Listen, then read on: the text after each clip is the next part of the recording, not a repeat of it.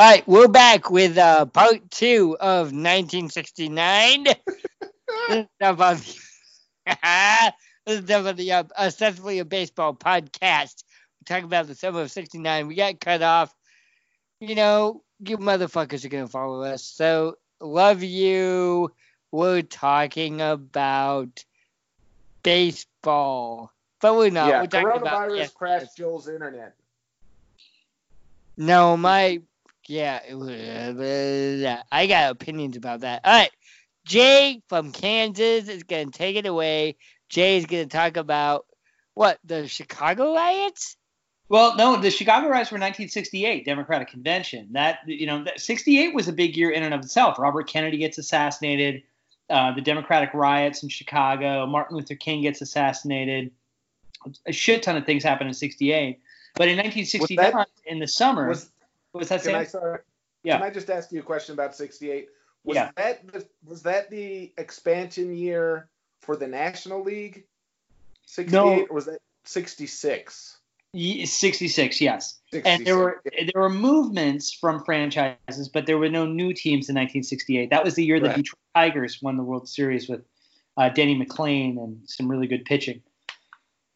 So um, okay, Right. Okay. Sorry. Yeah, no worries. Uh, so 68 summer, summer of 68, June uh, 18th to 22nd is where we left off with the Students of Democratic Society National Convention getting uh, seized by the Weather Underground, and the Weather Underground subsequently engage in a series of domestic terrorist acts and take control of the far left in American politics on the same day as the last day of the convention, June 22nd. The Cuyahoga River in Cleveland is on fire uh, which leads to the Environmental Protection Agency and a whole bunch of other things. That same day, June 22nd, Judy Garland, um, uh, Dorothy from Kansas, Wizard of Oz, uh, overdoses on drugs and dies in London. Six days later, the Stonewall riots take place in New York City, which is the beginning of the modern gay rights movement. Uh, the Stonewall riots in Greenwich Village.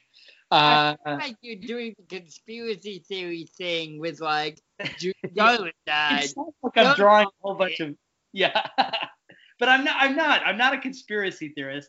I'm just laying out that there are all of these things that that took place in 1969. Um, But, but, but, but, but why? Why? What? What? What is the importance of them? well, I think that you know the six, the late 60s was a time in which so many really big events were compacted very densely together that it was very hard for the public to process things. Now, while I'm reading all of this stuff, the Vietnam War is absolutely raging, right? Right. Uh, Prague is still in a violent Soviet invasion. Paris? It, it, uh, Paris is on fire. Um, you know, like the, much of the world is on fire while I'm reading all of these things. So, so this is a historical moment in which so much is happening. It's almost like history itself is accelerating, and it's very hard for people to process what's happening. And I think that that has its own juice to it. Now, I have thought about when I, I, I ultimately wrote my dissertation on a different topic, but I was seriously considering and did a lot of substantial research in doing my dissertation for my PhD in political science on 1969 or the 60s, the late 60s, the counterculture revolution, et cetera, et cetera, which in my opinion really begins on November 22nd, 1963, when JFK is assassinated. That's the first event that sort of is like this knife that cuts into the fabric of reality as we knew it before. And then all of this stuff floods out. And so 69 is kind of the apex of uh, of this of, of this sort of flooding out of uh, rapid fire, you know, uh, events.